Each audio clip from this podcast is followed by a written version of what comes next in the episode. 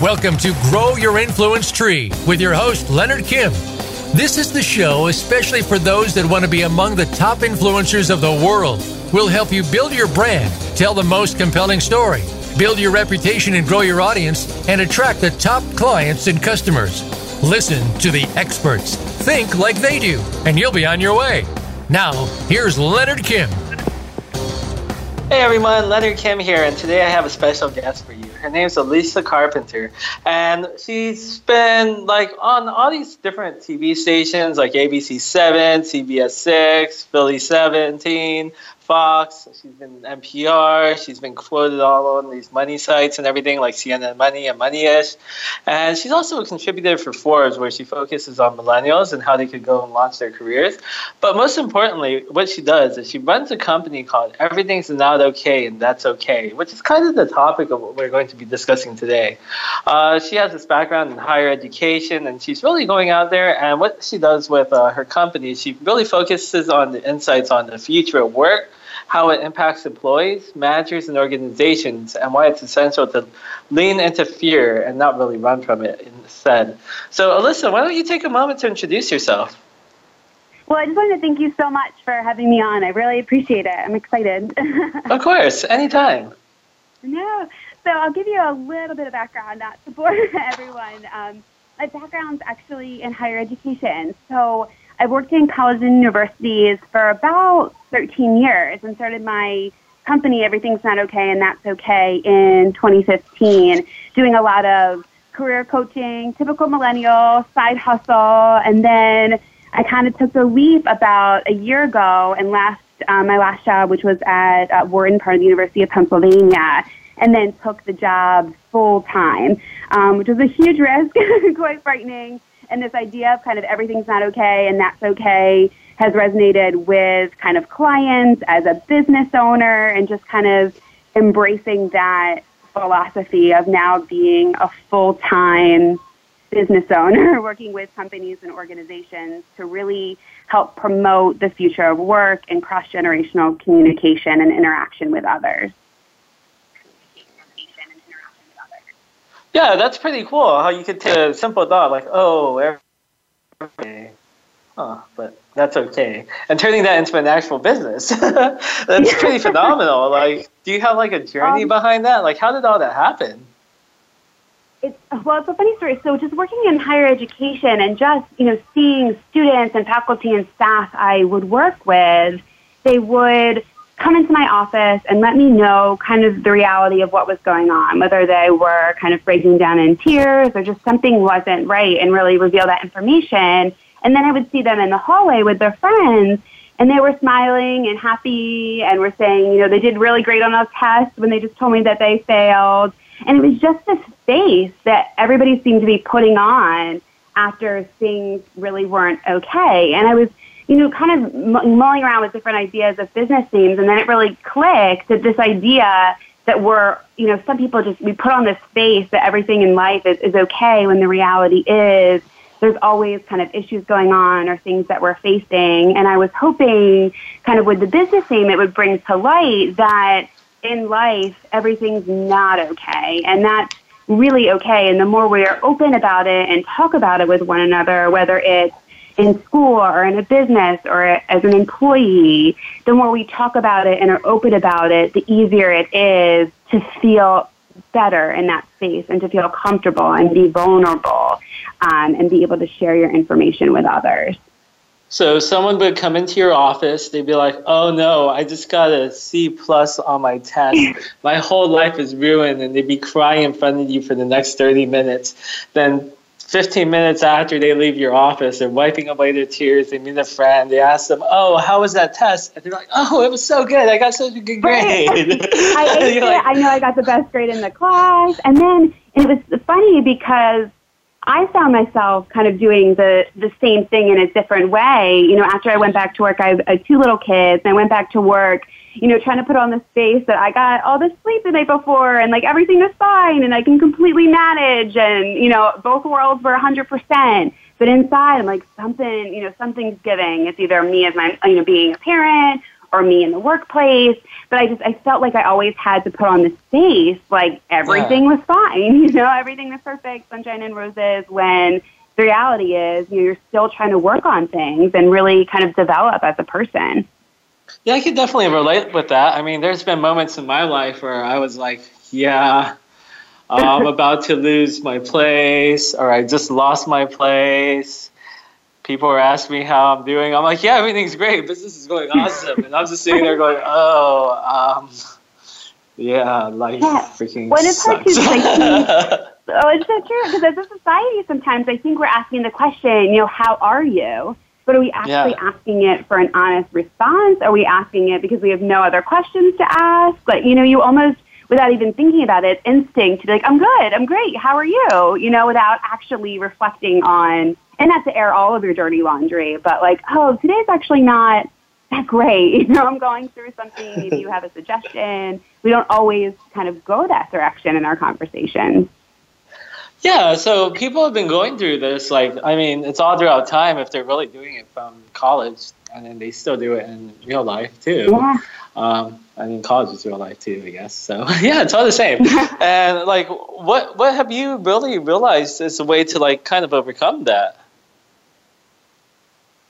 Honestly, with being honest and open and receptive to even that phrase of I'm giving myself grace and forgiveness. Like everything is not fine, but I need to make changes towards making it better. So I either need to reach out for help, come up with a game plan, make a pivot if it's in your career, change classes.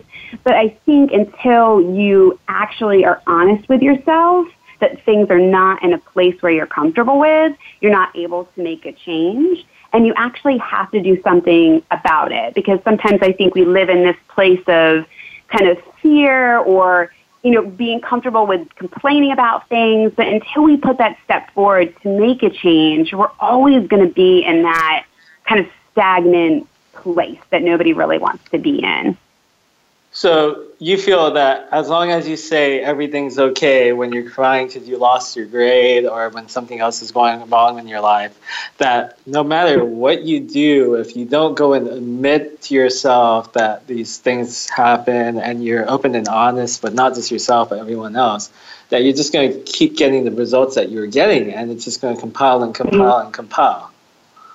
Uh, that's what I think because until you really reflect on it and understand that you're not in a place you want to be in, you're not open and receptive to making that change. So I think you need to be in a place where you're wanting to make the change and then you're actually ready to do something and push forward about that, forward through it.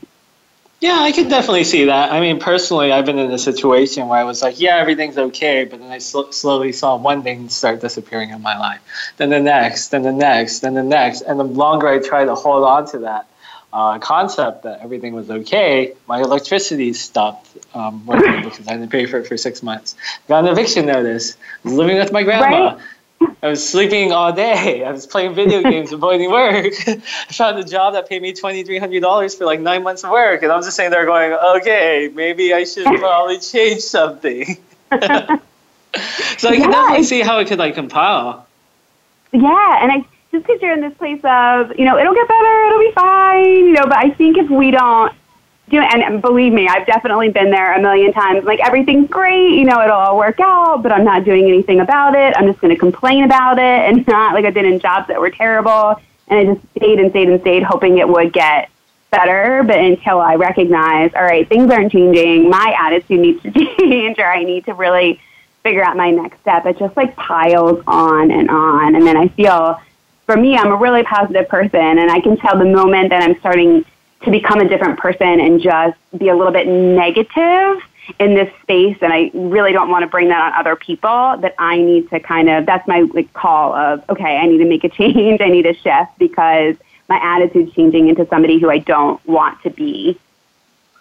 Yeah definitely makes sense. So you said the real is or the way to get out of this cycle is really to go out there and open up be honest with yourself realize that everything is not okay and that that is okay and kind of take that kind of shift. Do you have like any stories of people who realized that and were able to go and change things for themselves to get out of their situations, to stop feeling bad about bad grades, to maybe go out there and make a career move, or any situations like that that um, kind of could shed the, shed some light to how the system works for others? So I, a few examples kind of come to mind. I'm thinking kind of back to my academic experience one particular student, there was kind of issues happening every semester. So they would get sick or a family member would die. It was just a situation of really unfortunate circumstances that were out of their control. Um, and but they weren't kind of taking them into control and then essentially blaming kind of other issues. This happened because of this and this happened. So then kind of working with them and figuring out this is these are the issues at hand. What is in your control? What can we do about it? So we made a list of kind of things that they could do. They could seek tutoring. They could go to counseling. They could pivot and change their major to a different class because they were interested in it. So really taking that step back to figure out, okay, these things are out of my control, but I can actually do something about these three things. I'm going to schedule an appointment to talk with um, a counselor about this, these issues. I'm actually changing my classes for next semester.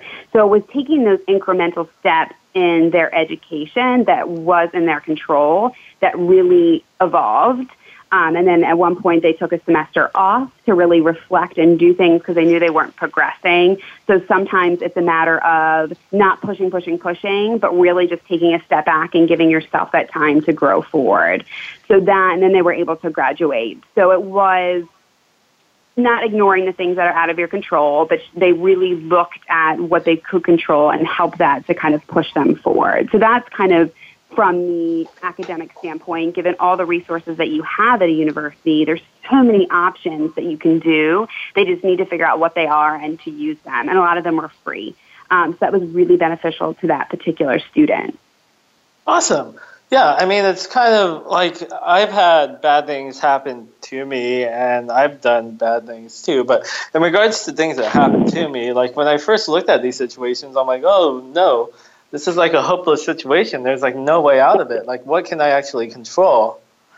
And I felt like I couldn't control anything, but as um, bad things kept happening, I guess, I guess I kind of got a little bit wiser and was like, wait, I can't control maybe this or that or that and I slowly regained some control over things. So I could definitely see how that works and how that student was able to like pursue through and actually graduate college, which is a great thing.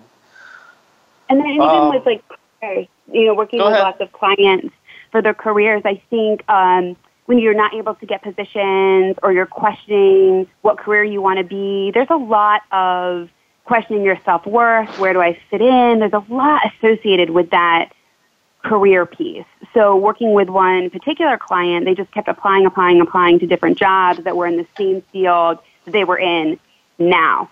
Um, so I do a lot of assessments. So I did the strong interest inventory with them and the strengths finder assessment to identify what industries they were actually more interested in and what are their strengths.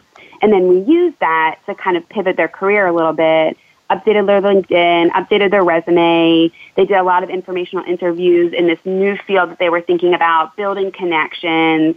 So what was kind of this negative space of I was, wasn't able to land a job, but I actually didn't even want that anyway, turned out to be something positive because they were pivoting in a direction that they were prepared for and excited to really embrace as they move forward in their career.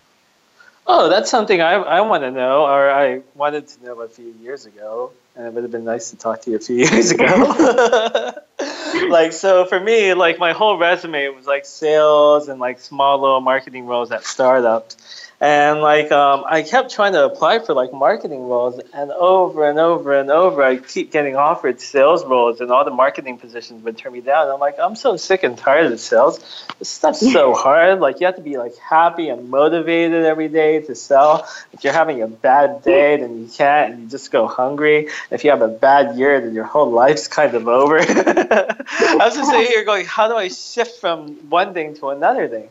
And I think it was like one of the hardest things that I had to do in my life because I was just sitting there like applying to hundreds and hundreds of jobs. I couldn't get anywhere. The only reason I even found a job was because my friend um, worked at a company, and I was like, "Hey, can you hire me to work for you?" she's like, "Okay." and that's the only reason I even was able to make a move. Then I got stuck in that situation again when I tried to leave. But I think that's but for you to be able to kind of reach out to someone and have that conversation because you might not have found that on like Indeed or LinkedIn or anything like that. Like that was awesome that you were able to use a connection because they know who you are and they trust you with your work. Yeah, that was like luck. and that took a little bit of courage within myself to go, oh, I don't want to like ask someone for something. What if I like disappoint them? What if I make them look bad? Like their reputation's online. I don't know. Then it was just like, okay, whatever. I'm desperate. I need to ask. and you're like, I'm gonna prove it, and that like that like, like what you're saying makes me think of kind of another example as I do a lot of leadership trainings and talk about cross generational communication. People are always afraid to say or do the wrong thing to insult someone, and there you know several instances of coworkers in different generations that just kind of bash heads a little bit and don't see eye to eye on issues. And I remember um, kind of this one millennial millennial employee who was just really frustrated with, I guess they were in the baby boomer generation because they kept asking a lot of questions about technology and just getting really frustrated and they would have to work on projects together and everything was not okay in their relationship and how they experienced it. So we were talking about different ways that they could better communicate. And I, I talk about, and Adam Grant has mentioned before, this idea of five minute favors. So I mm-hmm. instituted with them, it's, you know, you have this individual for five minutes, figure out your company's LinkedIn page. They take you for a few minutes to one of the high end meetings that you wouldn't get to. So it's, you know, kind of this reciprocal piece and they were able to not necessarily become friends, but be able to have a better working relationship because they understood where each other was coming from. They would do a little bit more of coffee chats and more informal conversations to get to know each other.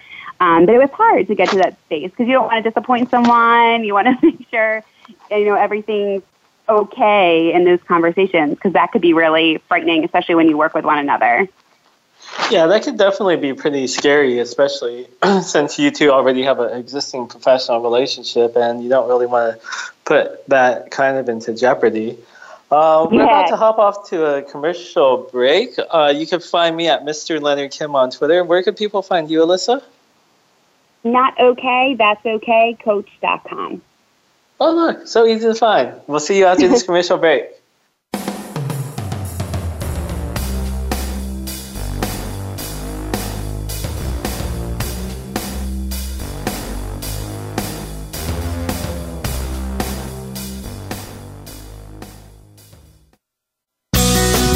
Sure to friend us on Facebook. You can do it right now. Visit facebook.com forward slash voice America or search for us at keyword voice America. It's time to unlock some of the best kept secrets in health, wealth, and happiness. Are you ready to live your life to the fullest and hear insider tips from today's experts? Then tune in to the Forbes Factor with celebrity TV host and inspirational icon, Forbes Riley. She's a best selling author and TV fitness expert, and you know her from QVC and HSN. Now she brings her expert advice and guests to the Voice America Influencers channel. Tune in live every Wednesday at 12 noon Pacific time and 3 p.m. Eastern time for the Forbes Factor. We guarantee guarantee it will be the best hour of your week. Want to improve your health, business, and life just by listening to a radio show? Well, we can at least move you in the right direction. Listen for Spotlight, the Allison H. Larson Show. Each week, Allison will speak with amazing guests and find out what's changed their lives and how they are changing the lives of others. From beauty to health to business and personal relationships, we're here to inspire you to live your life of passion. Listen every Tuesday at 10 a.m. Pacific Time, 1 p.m. Eastern on the Voice America Influencers channel. Hear the stories. Be motivated. Be inspired. Join us today. Voice America Influencers.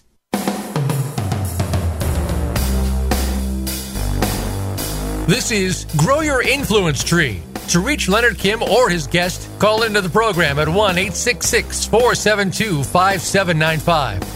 That's 1 866 472 5795. Or drop a line by email to hello at leonardkim.com. Now, back to Grow Your Influence Tree. Everyone, welcome back to Grow Your Influence Tree. This is Leonard Kim back with Alyssa, and what we've been talking about lately is how everything is not okay and how that's okay. And like, if you're anything like me, uh, then you know that everything is not okay a lot of the time because like it's so easy to really go out there in life and experience things and like have them affect you and then just go out into the world and pretend that everything's okay. And then like when people look at me nowadays compared to like four years ago like four years ago you looked at me you're like oh yeah this guy's definitely in the rudder. Like i don't know what's going on with him. But you look at me now and you're like oh this person's probably successful. Everything's going right for them and everything's good. But guess what? Like even even when everything does look good, I still have my bad days. I still have days where I wake up and I'm like, I don't know if I really want to get out of bed. I don't really know if I want to go out there and do something with my life. Am I even making an impact? Is what I'm doing even worthwhile? Why can't I just run away and hide under my pillow? Like these are just normal thoughts that people have. It's not thoughts that just um, unsuccessful people have or just successful people have. Like these are just normal thoughts, right? Yeah, I agree. I feel like it's like this healthy balance of I'm doing it, and then you know maybe I need to challenge myself and you know push myself a little bit, and everything's not fine. I'm with you. do that all the time. Yeah. I think what it is is it's kind of like the experience. Like the more you get into the ring, the less the punch hurts when the person like kind of like swings at you, and you kind of get more resistant to it. And I think it's just hopping back up and getting back in that ring and going, you know what, everything's not okay. I'm gonna go try again. But you know what, these bruises don't hurt as much as they did yesterday. And, and that's totally right. You hit like the nail on the head on that one. It's about being gritty, being resilient, and I try to be open about, oh, you know, I put my heart and soul into this prospect. It didn't work out. You know, it's just about trying again. Like maybe this didn't work today, but maybe it'll work in a month from now or never. But keep trying because if we sometimes I throw myself a pity party, like maybe you do too, but the pity party ends, right? It's not something that's ongoing. It's you know fitness or whatever. I live in that space and then pick up the pieces and you move on because I think it would be pretty naive not to be upset about something. You just have to be upset and then be productive. You know, yeah yeah, like recently, I I, I uh, read the first chapter to a book because I don't really read that well, but it was a it was a subtle art of not giving a f, and I was reading through that, and like he has this whole philosophy of like not caring as much about certain things, and like I see a lot of people go out there and they have like all this passion into something. Like this is my baby, this is my dream project, this is my everything. And when they see something like kind of like flicker, flick at it, like oh no, it's being ruined, it's falling apart, and like yeah. kind of like overreacted thing. And like when I was like reading that first chapter, I probably won't read the rest of the book because I'm lazy. But uh, when I was reading that first. when I was reading that first chapter, I was like, you know, this kind of makes sense. If you care less about it, then it doesn't really affect you as bad negatively. Yeah, and I and we can't let and I definitely do this sometimes. let other people determine our self worth and value. And I think you know if you're rejected or if you failed or anything, for a little bit of time you kind of take that in, like what did I do wrong, what was going on, but not in a productive way, more of like just this unproductive sad space. so I really try not to let those spaces really affect kind of how I feel about my work, but I, I use it and kind of go back, like what could I have done differently, what could I have changed? And learn from it. But that I feel like that takes time to practice that space because you know, getting rejected or failing for something sucks. Like no matter how you want yeah, to look at it, it's never great. Um, you just have to kind of pick up the pieces and move forward. Yeah, like Silicon Valley is like failing. Let's fail fast. Let's fail fast. Let's fail fast. And one of my clients, Joseph Bradley, he's the VP of IoT over at Cisco. He's like, no, failing fast is a joke. No matter what, you do not want to fail. I'm like, yeah, you're right. Right, right, you're right, right. I look at all my failures and I'm like, oh my god, how would I be if I never had any of these? funny, I uh, saw, uh, let, us um, change direction. Oh, sure, go sure. ahead. No, continue. Go ahead.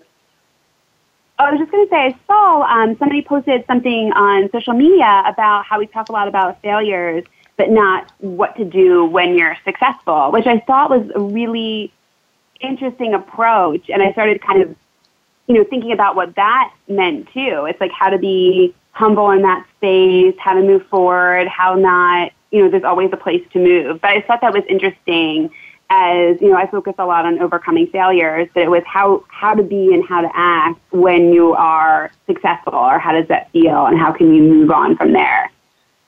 That's a perfect thought because what I wanted to really move into was another thing that you're pretty good at, which is the future of work.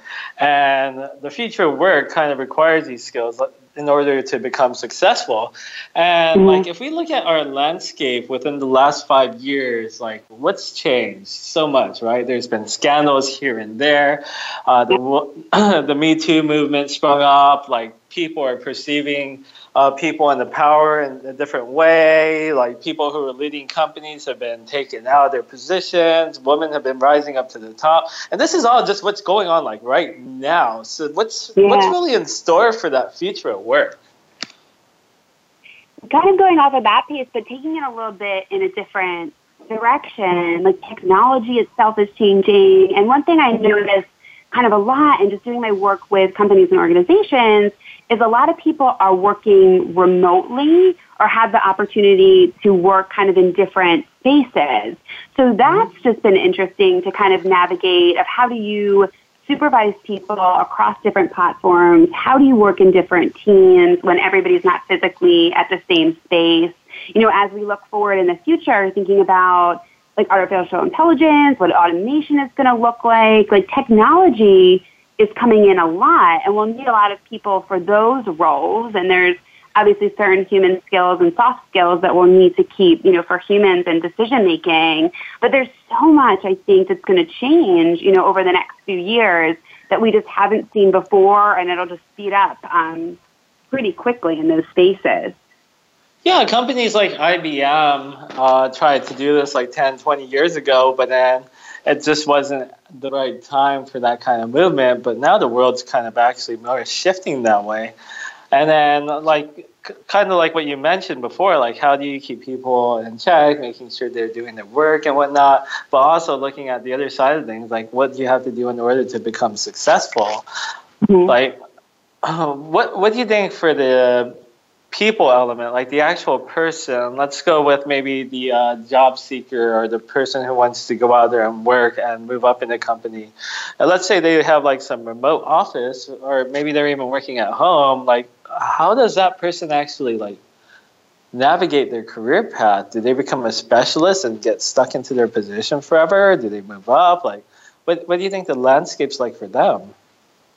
I think it's such a great question because it's so hard. So depending on the structure of the company, so let's say everybody's remote, that picture is going to look a little bit different than you have a few people that are working remotely and a few people on the office space.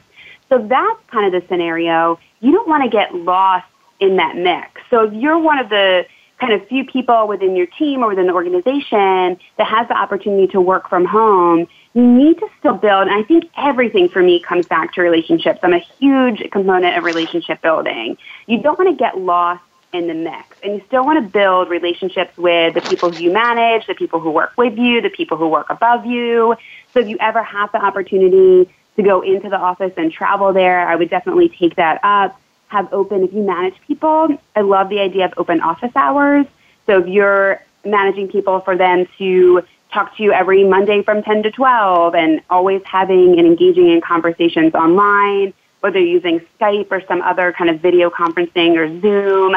I think you have to be present, be helpful, be productive, make a difference so people can see it, that it's valued and it's kind of real and authentic. Because if you're constantly in your space and no one knows you exist, it's very hard um, to move up within the organization. You will be stuck.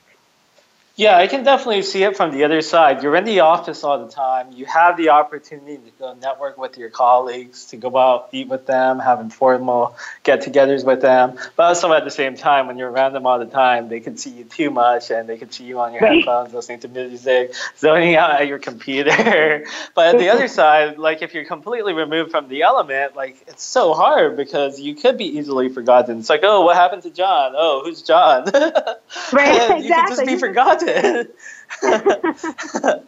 so yeah, I, I, think that really makes sense. Like forcing yourself back into the picture and going, "Hey, look, guys, I do exist. Look, I'm here. I'm here to help.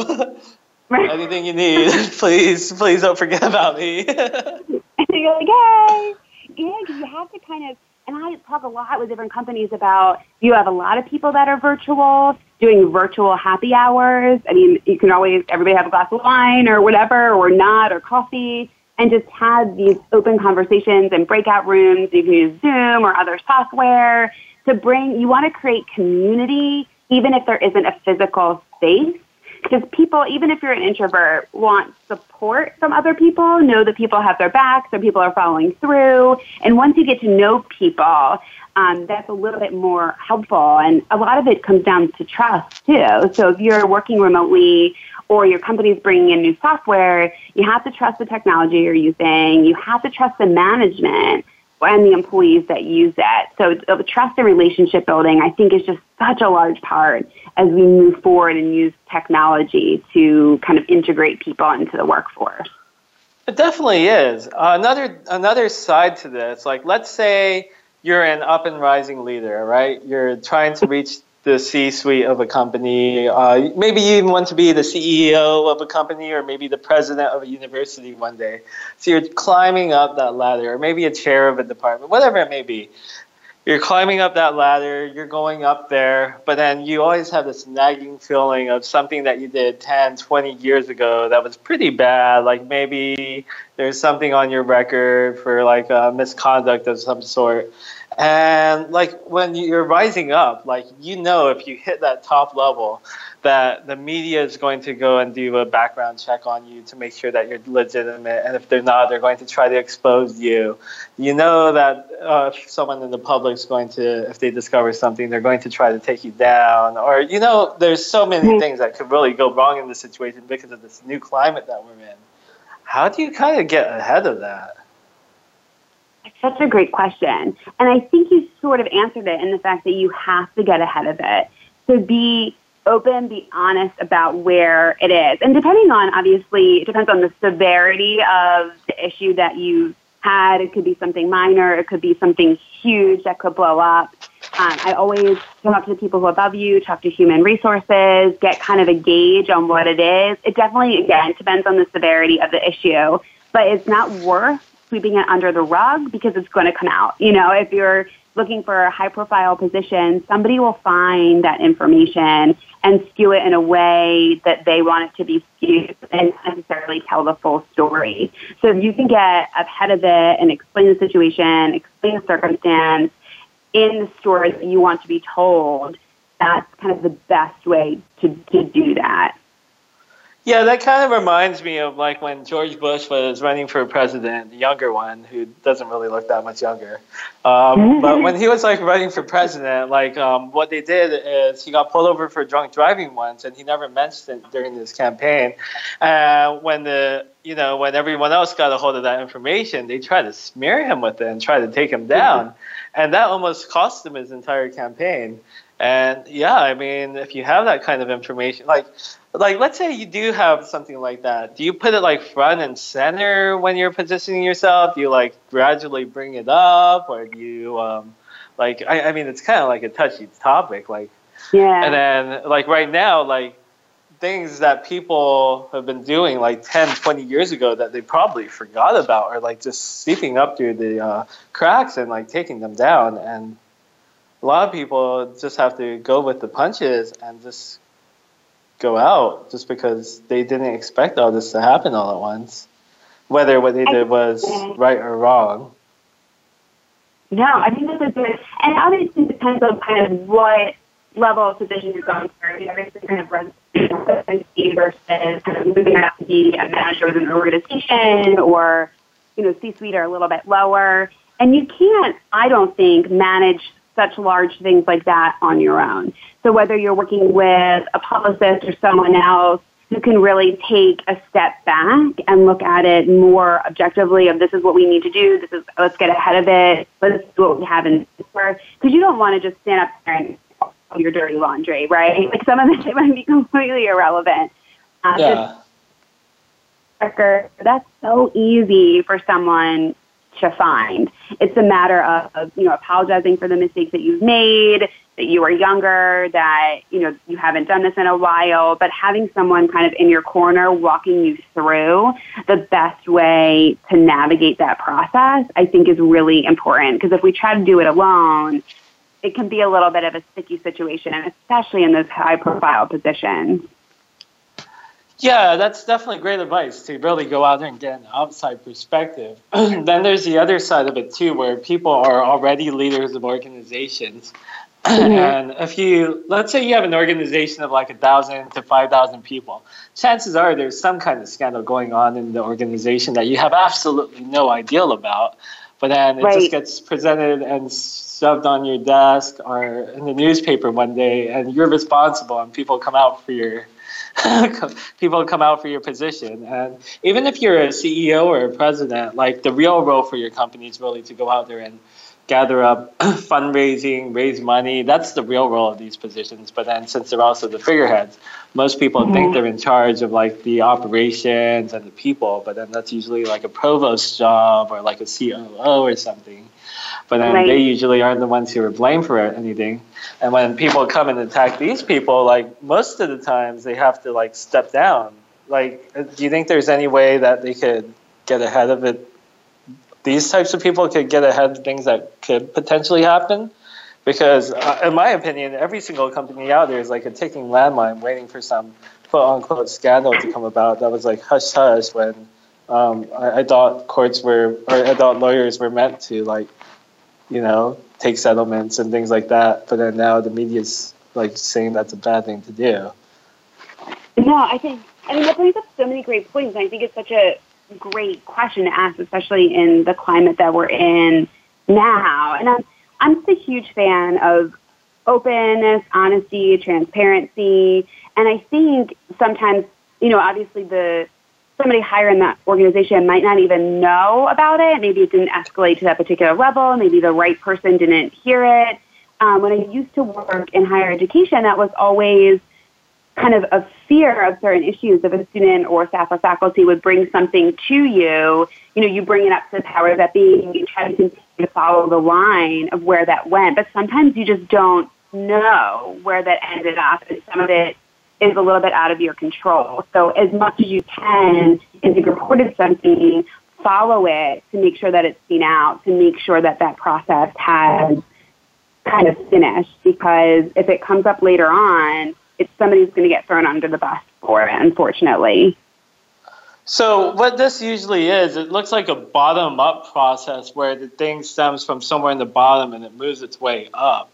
Do you think because if you're at the top and you have a bottleneck somewhere and you don't know where that bottleneck is, do you think it might be better to flip it around and be the CEO or president and say, if any concerns are out there, make sure it comes to me and I'm CC'd on it or something, so then they make sure that they see everything that's coming in? Do you think, think that might be a viable mean, solution? And for some organizations, I think you also need to trust the people that you hire and train them really well and explain what type of situations you want to see and give them parameters for how to engage and follow through with the other ones. Not, you might get an influx of emails and an influx of situations that are going directly to you, but you really need to hire people that you trust and give kind of specific things of how to follow through. Now, obviously, extenuating circumstances, things like that, I really think it should be seen by that person, but for them to be able to effectively communicate should this come to me, this is a situation that you can handle, this is how it should be handled, and really everybody kind of on the same page with processes, procedures, what's legal, what's not, human resources involved, so I think kind of really being open with those processes is very helpful and honestly very crucial. Yeah, that completely makes sense. Um, it's time for another commercial break. You can find me on Twitter at Mr. Leonard Kim, and where can everyone find you again? You can also find me on Twitter on Not Okay, That's Okay. Perfect. And we'll see you after this commercial break.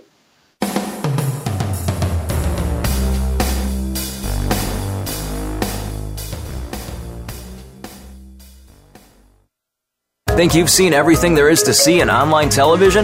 Let us surprise you. Visit VoiceAmerica.tv today for sports, health, business, and more on demand 24 7. I'm busy and so is my family. Leftover pizza and unhealthy takeout isn't really doing it for us anymore.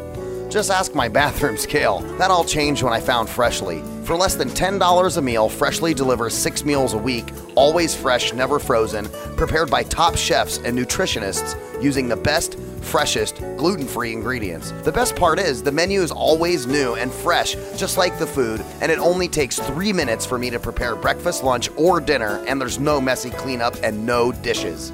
My family loves the choices and the taste, and Freshly delivers to my home and my office, so I eat healthy all day, every day. If you're tired of the same old cardboard delivery and takeout, try out Freshly.com today and save $20 on your first order using coupon code VAH639 at Freshly.com. Your taste buds and your scale will thank you. So save 20 bucks today with coupon code VAH639 at Freshly.com. Would you like to make more money, help more people, and have more fun? Tune in to Noah St. John's Money Mindset and Marketing Mastery Show because you'll discover the money, mindset, and marketing skills that will help you create the abundant lifestyle you desire. As an international keynote speaker, best selling author, and thought leader, Noah helps business owners increase their income, influence, and impact. So tune in to Noah St. John's Money Mindset and Marketing Mastery Show live every Friday at 3 p.m. Eastern, noon Pacific on the Voice America Influencers channel. Change starts here.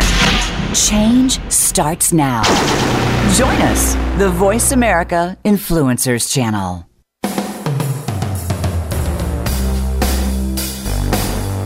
This is Grow Your Influence Tree. To reach Leonard Kim or his guest, call into the program at 1 866 472 5795. That's 1 866 472 5795. Or drop a line by email to hello at leonardkim.com.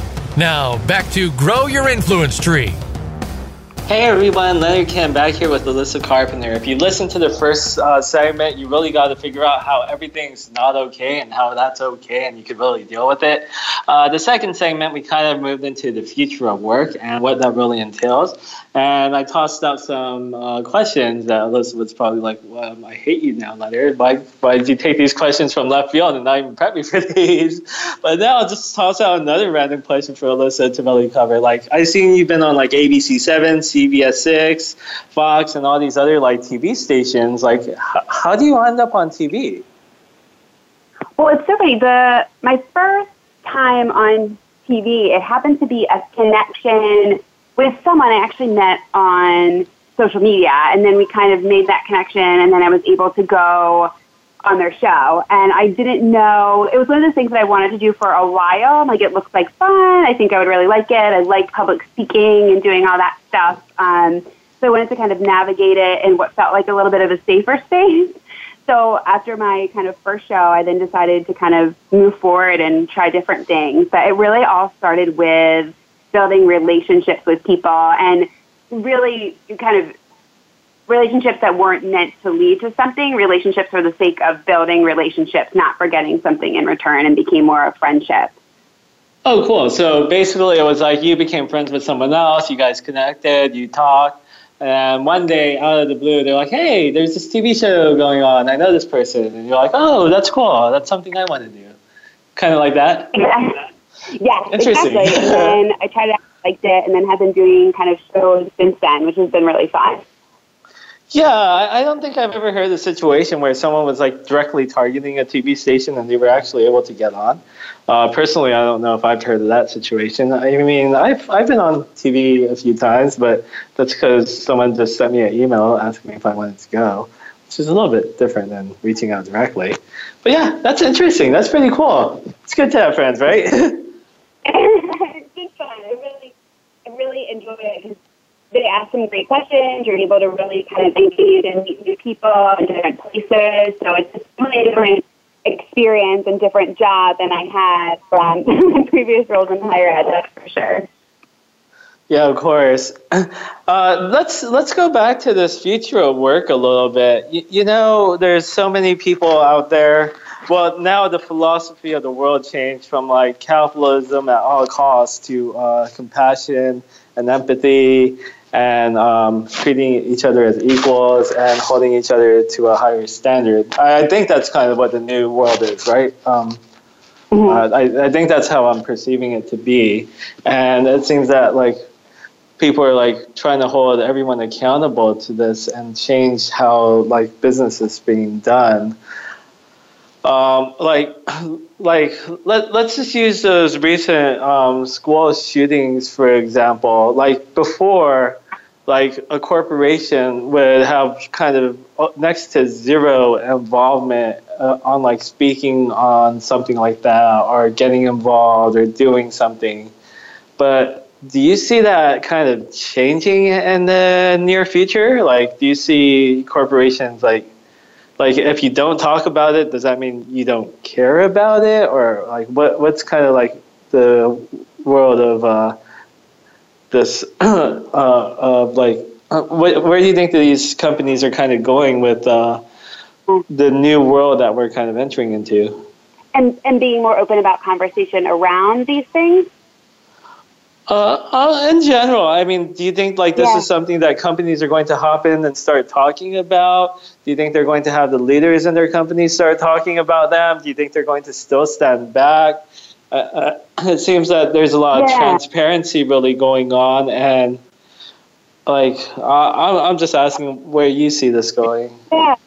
I mean, I think it's, that's also just an interesting frame of mind. So I'm thinking about, you know, the recent situations, just because it happened recently, kind of with the Roseanne being canceled or, or things like that. I think companies will step in when it's situations where there's something kind of that's being blatantly said that is hurtful to a group of individuals or kind of a situation where people don't want their company kind of name behind that. So moving their kind of money from advertising I definitely see that continuing. I see that kind of increasing more and more, especially that social media, people are just saying anything and everything that they want and sometimes thinking that there's no repercussion to it. And oftentimes there is, because even if it's online for two seconds, somebody can take a screenshot of it, it's available. And you know, companies and organizations are going into that space and don't want their name associated with it. In terms of school shootings and things like that, that's just been interesting for me to navigate in general as kind of seeing Gen Z and just how they're talking about it. And it's, it's just so like it's empowering to see these individuals, you know, at such a young age, making such a difference and having such a large voice to be able to try and change things. I don't know necessarily what role a company and organization would have in that, but I would hope there would be in the future, if they're not now, safe spaces to continually engage in conversation around some of these issues. I think it's very hard when there's controversial issues, but I'm hoping that people feel comfortable to hear another an opposing opinion that's different from themselves in a respective way, and I'm hoping that the difference of opinion is given in a respective way. Um, but that's really kind of where I see it. Um, it it just also depends on the culture of the organization for sure. Yeah, and definitely what you said about the Roseanne situation, like the company actually stood up and Ambien was like, uh, a known side effect of our um, drug or whatever is not racism. And they stood up and took a stance against that too because um, she tried to blame it on her taking Ambien. So there's that situation where companies are willing to stand up themselves. And what, what happens for the bigger situation, I mean, this is I think like companies in general, like they've gone through change management processes to try to become less siloed. Now the world's pushing them to do even more. It's kind of interesting what this real future of work is really going to look like. and the individuals in it. And I, when I think about the future of work, I think about employees because to me, employees are the heart and soul of an organization. Without them, there wouldn't be one. Even if we have kind of more technology, AI, and things like that, and automation coming into place, there will always still be the need for human thought and soft skills and things like that. And just seeing as these, I'll call them kind of young adults living in this, you know, high school, and I was previously talking about kind of my kids, is they have all these drills constantly about intruder and active shooting. This is kind of normal to them. This is their day to day. They talk about this frequently. They see this often. So what they're coming in with and their perspective on this is very different from myself and folks older that didn't have that experience. So how they're coming into the workforce, kind of their fear is a little less and different than if something would happen in the workforce for somebody who's older and that's just newer to them and, and just has kind of not been seen before. So the individuals will often make up kind of that shift and what that will look like in work. Yeah, when you talk about the employees, like if you remember, like a few years ago, a lot of people on Twitter and their social media profiles would be like, "Work at XYZ company. Opinions are my not my own, not my employers." Like, do you think as time progresses, as social media becomes more of an open and open platform, and uh, this digital world kind of becomes more really intertwined with this real world that we are living in. Are these opinions going to potentially be more aligned with their employers? Are these employers' brands going to open up and have their brands be a little bit more flexible? Uh, it's like, what could really happen? I think if an, a company or organization wants to be successful and recruit, retain, and effectively engage their employees, you can actually kind of create this influencer program within your employees. Your employees are your biggest advocate or should be the biggest advocate for your organization, for the products they sell, for the environment that they host as employees and as a workforce.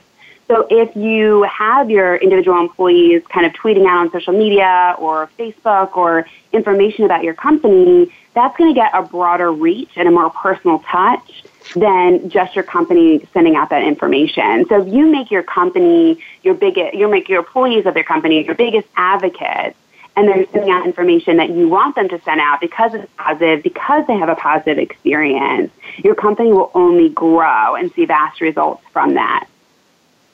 Yeah, that's definitely something that we're working on for one of our projects and getting people involved. And we do see that shift, and there's a lot of things that you really can't do with a brand that only people can really do. So there's a lot of limitations and red tape when you're just operating as a brand. Mm-hmm. So that definitely makes sense too. So yeah, I mean it's really interesting where things are going, and I guess right now it's really all just speculation until we really just see what comes crashing down, right? right.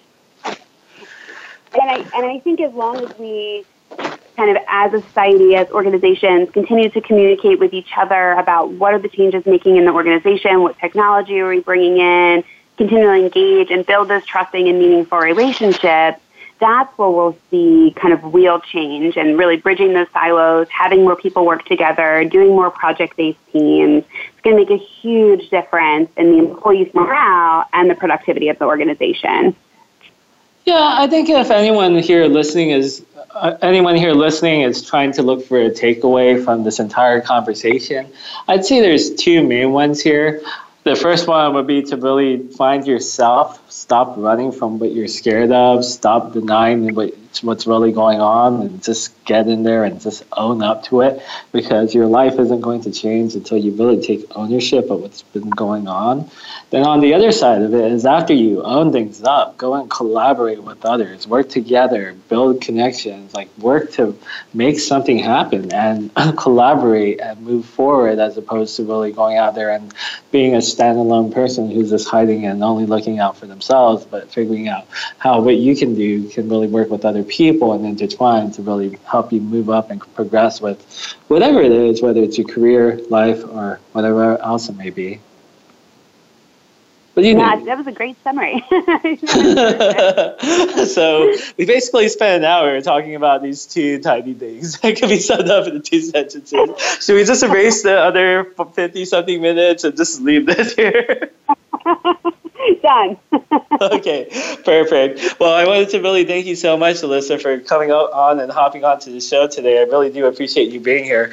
For everyone listening, thank you so much for tuning in on to Grow Your Influence Tree. We're here every single week on Thursday at 1 p.m. Pacific Standard Time. Uh, I'm Leonard Kim. You can find me on Twitter at Mr. Leonard Kim. I'm usually pretty responsive unless I'm having a week where I'm just sad and hiding from the world and just staying in for 48 hours not responding. It's usually when you won't find me, but you know what? Everything's not okay, and that's okay. and we have um, Alyssa here. Where can everyone find you? Uh, you can also find me on Twitter at not okay that's okay or my website not okay that's okay coach.com. Perfect. And we'll see you guys next week. Thank you for tuning in.